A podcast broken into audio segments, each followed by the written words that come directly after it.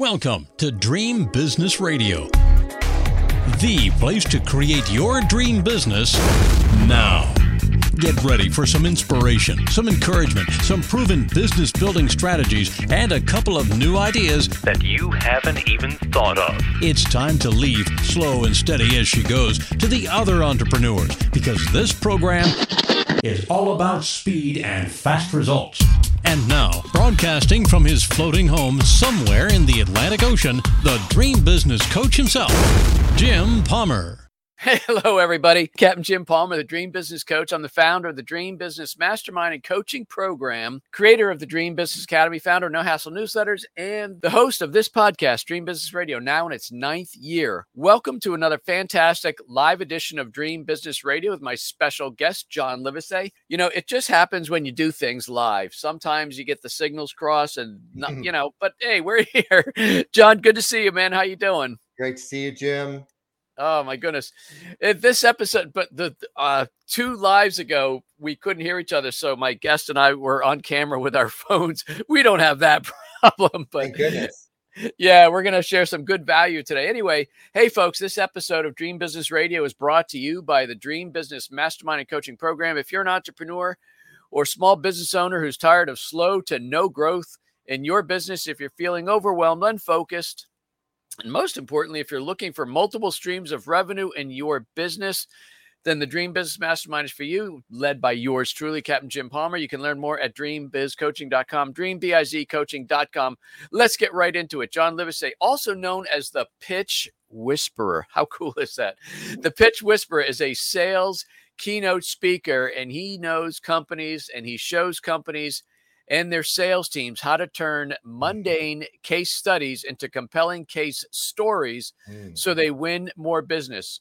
From John's award winning career at Conde Nast, he shares the lessons he learned that turned sales teams into revenue rock stars. Another great word. His TEDx talk, John, you're a great marketer, man.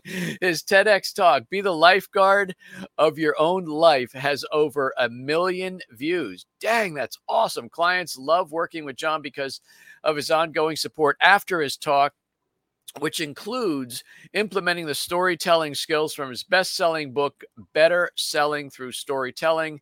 Anyway, John has a brand new book. The sale is in the tale. And um, John, I'm real excited to talk with you today.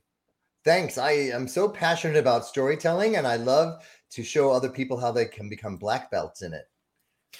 Well, you know, sto- you, you, always hear this thing, oh, don't sell, tell, and sto- storytelling is it's kind of a I don't know if it's new or in vogue or whatever, but you mm-hmm. see more and more people talking about it. You've been doing it for a long time though. Are people just catching on? Or are they following your lead? Well, it's funny, Jim. You know, several years ago, when I would be hired as a sales keynote speaker, I would get asked, connect the dots for us. How does helping our team become better storytellers result in sales? And now they're actively searching it on a Google search. We need storytelling. They have seen the light and know they need it and they need some help crafting those stories because the bottom line is whoever tells the best story is the one that gets the sale. So uh, before we dive into there, I, I, mean, you're a very good marketer and, and, you have some great brands there. Where did the pitch whisperer come from? That's a fun story. Okay. I was telling a uh, reporter at Inc. magazine about the time Anthem Insurance had hired me. And it was between me and another speaker. And I had said to them, What if I stayed past my keynote since you told me you're going to have an improvisation session? And I could whisper in people's ear something from my talk if they got stuck during the improvisation, handling objections. They loved that idea. It went so well that people said to me, Oh my gosh, could you be in my ear all the time when I'm in the field? You're like the pitch whisperer. And Inc. magazine said, Oh my God, we love that. We're going to call you that. And then I've now trademarked it. That's so funny. You know, um, way way back in my early days as the newsletter guru people go, how'd you come up with that well a, a client i did it i did their first newsletter and I always tell people it's going to take two, three, four issues to get going. Your first issue is not like a sales generating tool, it's a relationship tool. Mm-hmm. Anyway, he got like two new clients. He goes, Hey, Palmer, you're a, I won't say exactly what he said, but you're a friggin' newsletter guru. And I'm like, Ooh, I like that. it's That's funny right. how people hear stuff like that. Um, So, you know, in sales, we always hear about like the elevator pitch. Hmm. Is that is that dead? I mean, does everybody jump right to storytelling? Oh gosh, Jim, if the elevator pitch is not dead, can we please kill it right now together, you Can and we I? shoot it? R.I.P. Um, nobody wants to be bored. And the problem is when you say to somebody at a cocktail party or even in an elevator ride, what do you do? They go, Oh, this is my invitation for a 10 minute monologue. And they go on and on and bore you and confuse you. So I said, let's kill the elevator pitch and turn it into an elevator story with the intent to intrigue people enough to say, Wow, Jim, that's interesting. Tell me more. And you know that that's the essence of copywriting, is it? I mean, copywriting, sales letters, or conversation in print. The Mhm. whole idea, of the headline is to get you to read the subheadline to get you to read the first, right? So that's really what storytelling is, correct? It is, and especially in an elevator story. So I've created five easy steps that people can use as a template because the mistake most people make is saying, I'm a coach, I'm a speaker, I'm a lawyer, I'm a financial advisor, blah, blah, blah. And people go, You all sound the same. I can't remember anything about that. And I call it drowning in a sea of sameness. But if you tell a little elevator story, you'll intrigue people. So the first step is literally just the phrase, you know how, because that's how we have conversations with our friends. You know how this winter just seems like it's never going to end. So you say, you know how. And then the second step is who you help. The better you describe that person Hmm. or your ideal client, the more people can start to think of somebody they know if they're not it. And then the third step is what are they struggling with? What's their problem? Now you notice nowhere in there did we get into what you do yet. That's Right. the fourth step, your solution. And then the fifth step is what's life like after they've worked with you. So I can give you a quick example if you want, but that it. awareness is well, you know how so many salespeople in healthcare and tech sales are struggling not to be seen as a commodity and they come in second place. But unfortunately, in the business world, there's no medal for second place. I'm known as the pitch whisperer, and I show them how to tell stories that get them first place almost every time. And after working with me and hearing me speak, they become revenue rock stars. Revenue rock stars. I like that. So, um, I was preparing for the interview. There's something called the 555 method, right? Yes. Is that something? Is that talk a little bit about that? That is a new tool that I wish I had five years ago to help you become more resilient. So we know life's going to knock us down. We're going to get frustrated, uh, disappointed, or Rejection. rejected.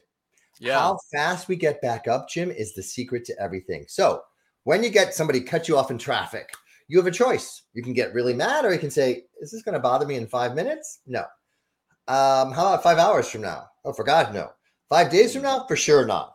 And then as problems get more intense, the rejection, whatever it is, just five, five, five it. Zoom out as the movie director of your own life and ask yourself, will this matter five days from now? Only if I keep talking about it and playing it over in my head. Now, if something tragic happens, loss of a family member, like for example, when my father died several years ago, I was really sad. I wish I'd had this tool then. If I you could zoom out again, will this matter five weeks from now, five months from now, five years from now? Mhm. I'd say to my younger self, you're going to still miss him five years from now, but I promise you, you will not be this sad as you are today five years from now. wow, works that's in really interesting. Personal and business life. Mhm. Yeah. You know, John, when um I, I, I you've interviewed me on your podcast, so you know, part of my story is I lost my job when I was 41. And um, I thought I'd land a job quickly. I was out of work for almost a year and a half before I then started a, my first business. And man, I, I mean, it crushed my confidence, my self esteem. And somebody told me, and I think it was very similar to the 555, they said, Do you think you'll be working in a year? I said, Well, I would hope, you know what I mean? And then they backed up like six months. And what about three months? Well, I think so. You know, so you get to a point where you ac- accept that you are going to be working and then you Yeah. shorten the thing. So it's very similar to that. Yeah. In fact, you and I had a similar experience. That's what my whole TEDx is about. Be the lifeguard of your own life because, unlike in a hurricane, when somebody comes and rescues you, if you don't evacuate, when life throws you these things, no, you have to be your own lifeguard. And this 555 tool is a great, easy way to remember how to do it. And I've had people emailing me and texting me, oh, something frustrating happened, or I got a no, I 555 it and I've moved on. Thank you so much. I would normally be thinking about this for days after. That's awesome. John, you know, when we're talking about a, a like a good sales pitch, is that is a sales pitch what you refer to as the whole sales presentation when you're meeting with a prospective customer, or is it like the initial conversation to then get the appointment? Like, what do you? What is a sales pitch? I think a sales pitch is when you've moved down the funnel a little bit. You've maybe told an elevator story where someone's intrigued and they want to invite you in to have a longer conversation. You've done some needs analysis, hopefully, and then you're in this situation. My specialty is helping clients when they're in front of a potential buyer and it's between them and two or maybe three other finalists. And they have an hour to convince them why they should be, in my case, the speaker or the architecture firm or the law firm or the rep that sells the tech product. And that sales presentation needs to turn it from a boring case study that's been around for decades. Even the word study sounds boring into a yeah. case story because who again tells the best story gets the sale for that meeting after the meeting, Jim. And this is the secret that most people don't think about. If you put your empathy hat on and think about the buyer and they're hearing three pitches and they then they have a second meeting. Well, what do you think? We heard three pitches. And nine times out of 10, they're going to say, well, they all kind of sound the same. I guess we should go with the cheapest. That's the kiss of death. Right. But if you've told a story that tugs at their heartstrings, they are willing to open the purse strings.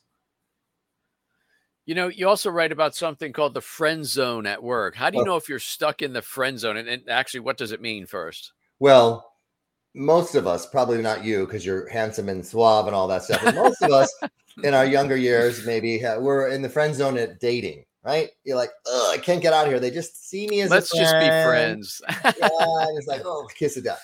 Uh, now the friend zone at work looks like this. Oh, I'm interested in what you have to say there, Jim. Send me some information. Well, you get mm. all excited. You start telling your boss, I think I got a sale. They're interested. I'm just waiting for them to look at. And then it's crickets, just like in the yep. dating world. You ghosted. You're like, what happened? I'm stuck. Or you're in a corporate job and they go, We didn't promote you. We've hired somebody from the outside. We'd love you to train your new boss. Oh, you're in the friend zone at work, buddy or girl, because you have the skills if you're training your new boss, but they didn't give the promotion to you. So the way out of the friend zone at work is to tell a story that intrigues them to want to know more. And then from there, you move up to the irresistible part of life where they can't stop thinking about you. And it's no longer, oh, nice to have this we need this now. Mm. So you're saying you don't you don't just identify and, and come honest and clean with yourself to know where you are, but you're saying you can actually change that. You can get yes. out of the friend zone. Exactly. So, for example, uh, when I was calling on Speedo, when I was selling advertising for a fashion magazine in LA, and I said, "Would you consider advertising this new sportswear in my fashion magazine?" And they said, "No, we're going to a fitness magazine." That was the, you know, thanks for coming in. No, uh, and I said two words: "What if?" when you say what if you start tapping into the imagination yes. right brain storytelling i said well what if we treated the sportswear like it was high fashion and we could have a fashion show around a hotel pool like it was a fashion show with the sportswear and you could invite michael phelps since he's on your payroll for the olympics and suddenly they were intrigued i was no longer in the friend zone and then eventually they asked some questions about what that would look like and i got the sale and personally jim between you and me as a former lifeguard, the biggest thrill was meeting Michael Phelps and what he told me about life. Wow. Very cool.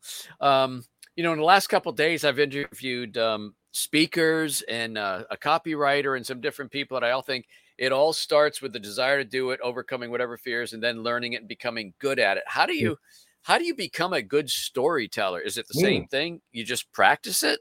Well, that's certainly one of the things. But the mm-hmm. good news about storytelling is, unlike meaning to be a famous opera singer or an incredible athlete, you don't have to have this innate talent. You can learn it. And if you already think you're good at storytelling, there's ways to improve it where you tell a story that someone sees themselves in the story. That's really the distinguishing between it's an okay story, but I'm not going to remember it. But if you told me a story about something that I see myself in and feel, then you're into it. So there's four steps that anybody can learn as a little checklist of, oh, I need to paint a picture here, pull people in with some details so they know did this happen last week, last month?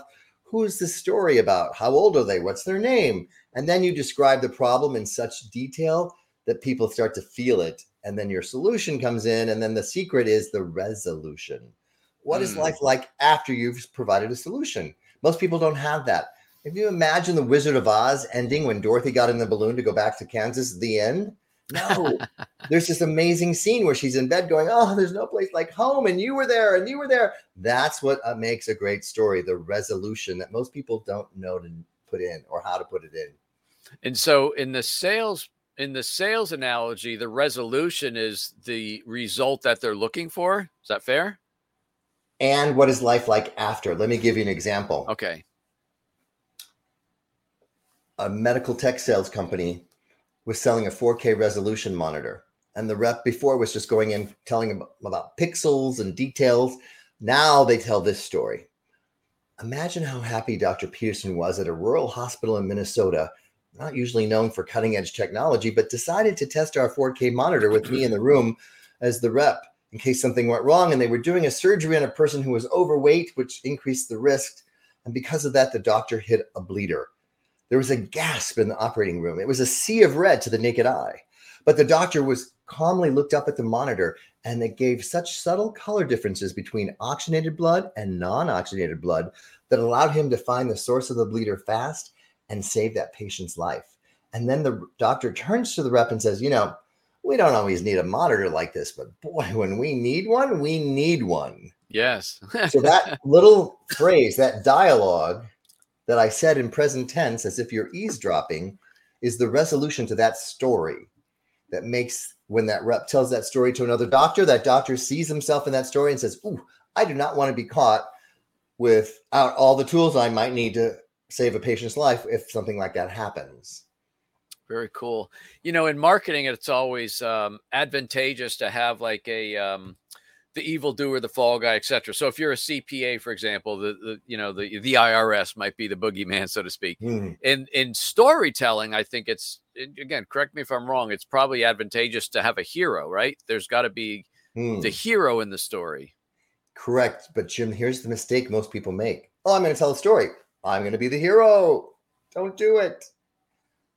Your client is the hero. That example I ah, gave, yes, the doctor with the 4K monitor, the doctor's the hero.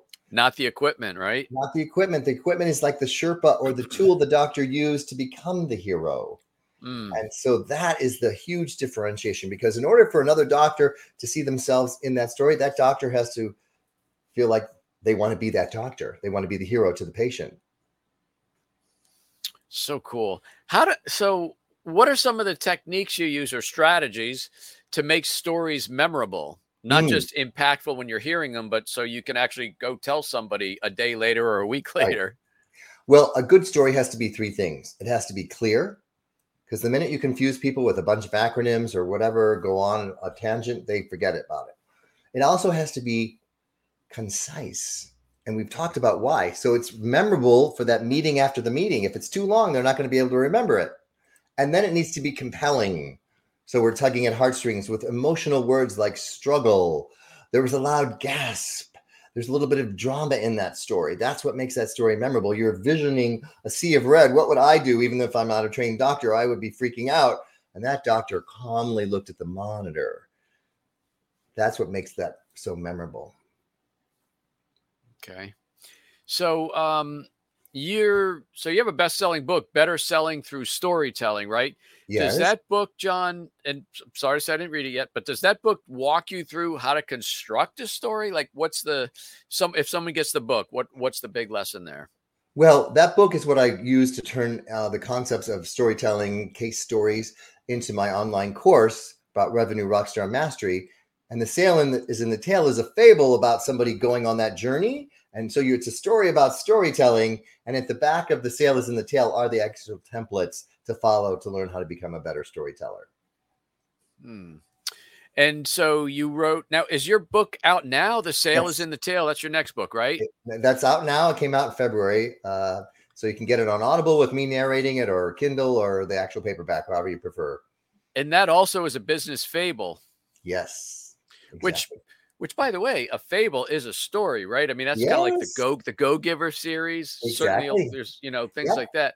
But there's never um, been a fable about a business fable about a salesperson. So usually it's about leadership or positivity. So this is a the first business fable through the lens of what it's like to be in sales at a particular company, It's set in medical tech sales, and it takes place here in Austin, where I live. So there's actual real life places in the fable uh, that will make the story more realistic. Very cool. I know uh, one of the things you talk about in that book is how to double your closing ratio. Can you share for a couple minutes on that? Yes. Literally, it's the difference between saying, we sell a 4K monitor and it's got all these pixels, and this is all the bells and whistles that you would need to make your surgeries easier, to telling that case story that I tell. Just doing that will start to double your sales because you're telling stories that can be repeated for the second meeting. And then also, when you learn how to get rapport going up front by telling your own personal story of origin. The reason I got into medical sales was my mom was a nurse. I was inspired by her. And then you ask the people you're calling on what inspired you to get into healthcare. That also is a big game changer. And then finally, the company story, even if it's just a one person company, that company story should be about your values, your culture, some kind of uh, giving back that you do, empathy in action that makes people feel like, ooh, that's the kind of company I want to do business with. When you have all those stories in conjunction, the sales closing ratios tend to double because people are buying emotionally, backing it up with logic, and you're telling stories that make them want to work with you. Hmm. What? How does somebody go from being pushy? Because that's often what you hear. Yeah. I don't like selling. You know, I don't want to be a sale. I don't want to be pushy. Yeah. So, uh, how do you stop being pushy, or even in your own head, be perceived well, as being pushy? part of what causes people to become pushy is they have a belief that in order for someone to buy from me or hire me, they have to know, like, and trust me. We've heard that phrase a hundred times. Mm-hmm. But the belief that you have to know me causes me to push out information. Oh, let me send you one more piece of information about me, one more feature I forgot to tell you about. You're still not buying, or this equipment makes your surgeries go 30% faster. It's so logical. Why aren't you buying? Push, push, push. Versus, let me tell you a story oof, I can relax a little bit. might be Very entertaining. And the story pulls you in instead of pushing out information. And you go on the journey. And here's my secret closing question, Jim. Okay. If you've told a compelling enough story, one of the things you can have in your toolbox is to say to someone, Does that sound like the kind of journey you'd like to go on? Oh my gosh, more people feel so relaxed. It's an invitation and they're so in, emotionally engaged in the story, nine times out of ten, they're going to say, "Yes, it does." That's so, so you, if I understand what you just said, do you actually say to somebody, "Let me tell you a story"? You actually yeah. say, "Let me tell you a story." You don't have to be that um, okay on the nose with it. You say something along the lines of, "You remind me of another doctor I worked with at another hospital," and then you start the story. I when I give my opening keynotes, I don't say, "Let me tell you a story." I start telling the story. I do not waste time. And this is a big thing when you're in those presentations and you've been given an hour. Don't open with the cliche, thank you for this opportunity. I'm excited to be here. First of yeah, all, right. it's not about you. No one cares that you're excited. And everybody mm-hmm. tends to say that, and it's forgettable. Have the confidence to jump right into the story without even saying, let me tell you a story what's the secret to actually being resilient? I mean, earlier we talked about rejection and things like that. Mm-hmm. You have to be resilient. If you're going to be in sales, you have to be resilient. Yes. How does somebody who's not resilient kind of steel themselves up? Well, one of the things when you get rejected is don't take rejection personally. When I was selling advertising, if they said, Oh, we're going with a different brand, I thought, Oh, maybe another rep could have gotten a yes, or maybe what I'm selling isn't good. Never reject yourself and just because you got to know now doesn't mean no forever. Um, I got I got time for maybe one or two more questions. In your first book, Better Selling Through Storytelling, you talked about the three faces of fear. Yes. Can you can you sure. take 60 seconds or, or two minutes and, and talk about that? The first fear is the fear of rejection. And mm-hmm. so, as I said, don't ever reject yourself. The second fear is the fear of failure. And it's just feedback. Don't worry about it. It's just that didn't work. Let me try something else. And the third fear is the fear of the unknown. And the solution to that is don't go it alone. Get some help, get people to help you. And when you have all those conquered, you never reject yourself, you're not afraid of failure, and you don't go it alone, you no longer let fear stop you. Very cool. Uh, last question, John. What does a playlist and storytelling have in common? Well, I want people to start thinking of them brain, depending on your age, as either a jukebox or a playlist where you push certain buttons and songs come out. In this case, we want to have multiple stories ready to go. We're not telling the same story to everybody. We want customized stories depending on who we're talking to. If you're talking to a doctor, you have a story about a doctor. Talking to the CEO of a hospital, you have a story about a CEO of the hospital, etc. So multiple stories so that you can push the right button to tell the right story that that person sees himself on and wants to go on the journey with you. Very cool. So um, I used to work with this sales guy, kind of an old school guy, because he called it having arrows in his quiver. so yeah. that's really old school. But it's kind of like the same thing, having that jukebox stuff yes. with all the right songs. You can hit you can hit exactly the right one at the right time. Mm-hmm. Really fascinating. So, John, um, I'm sure your books are available on Amazon or yes. what's a, what's how do you want people to connect with you? Are, are you on LinkedIn? Give us I'm on all that stuff. Yes, I'm on Instagram at the Pitch Whisperer. If anybody wants the free first chapter of the book, all they have to do is text the word pitch, P I T C H, to 66866, and you can get a free first chapter and see if it's something you want to buy. 66866 pitch or excuse me uh, just send the word pitch. Exactly. Got it very good, John. Thank you so much. I'm I'm, I'm glad we uh, got our little technical snafu figured Me out too. there. Thanks so much for coming on. I really appreciate well, five, it. Five five that, Jim. Thank you. five five. Hey, will it really matter in five minutes? No, I'll be on no. to my next call. Exactly. Hey, folks, that wraps up this very special interview with John Livesay. I highly recommend his book. The Sale is in the Tale. I will get that one. I did read his first one. It's awesome. Guy knows what he's talking about. You can connect with me. Oh, let me give, give uh, John said uh, six six eight six six. Pitch. Send the word pitch. Pitch the word pitch. Pit. Oh, good lord. Text the word pitch. Yes. Text the. Thank you so much. Text the word pitch to six six eight six six. All right, you can connect with me at jimpalmer.com. Get jimpalmer.com because if you go to just jimpalmer.com, it's a baseball player formerly. get, get jimpalmer.com if you're interested in Dream Business Mastermind. Again, that's dreambizcoaching.com. You can get all six of my books for free in digital format at Amazon in term in the Kindle books, Barnes and Noble as Nook Books, and the iBookstore. But that's it until this time next week. Another fantastic interview. I am Captain Jim Palmer, the Dream Business Coach, and you take good care. Now it's time to go implement what you've learned. Great ideas are nice, but results only happen through action and implementation. So stay focused. Kick all distractions to the curb. Sleep a little less if you have to. And create your dream business now so you too can live your dream lifestyle. To learn about building your dream business, join Jim's free Dream Business Facebook community at dreambizgroup.com. That's dreambizgroup.com. See you next week for more Dream Business Radio.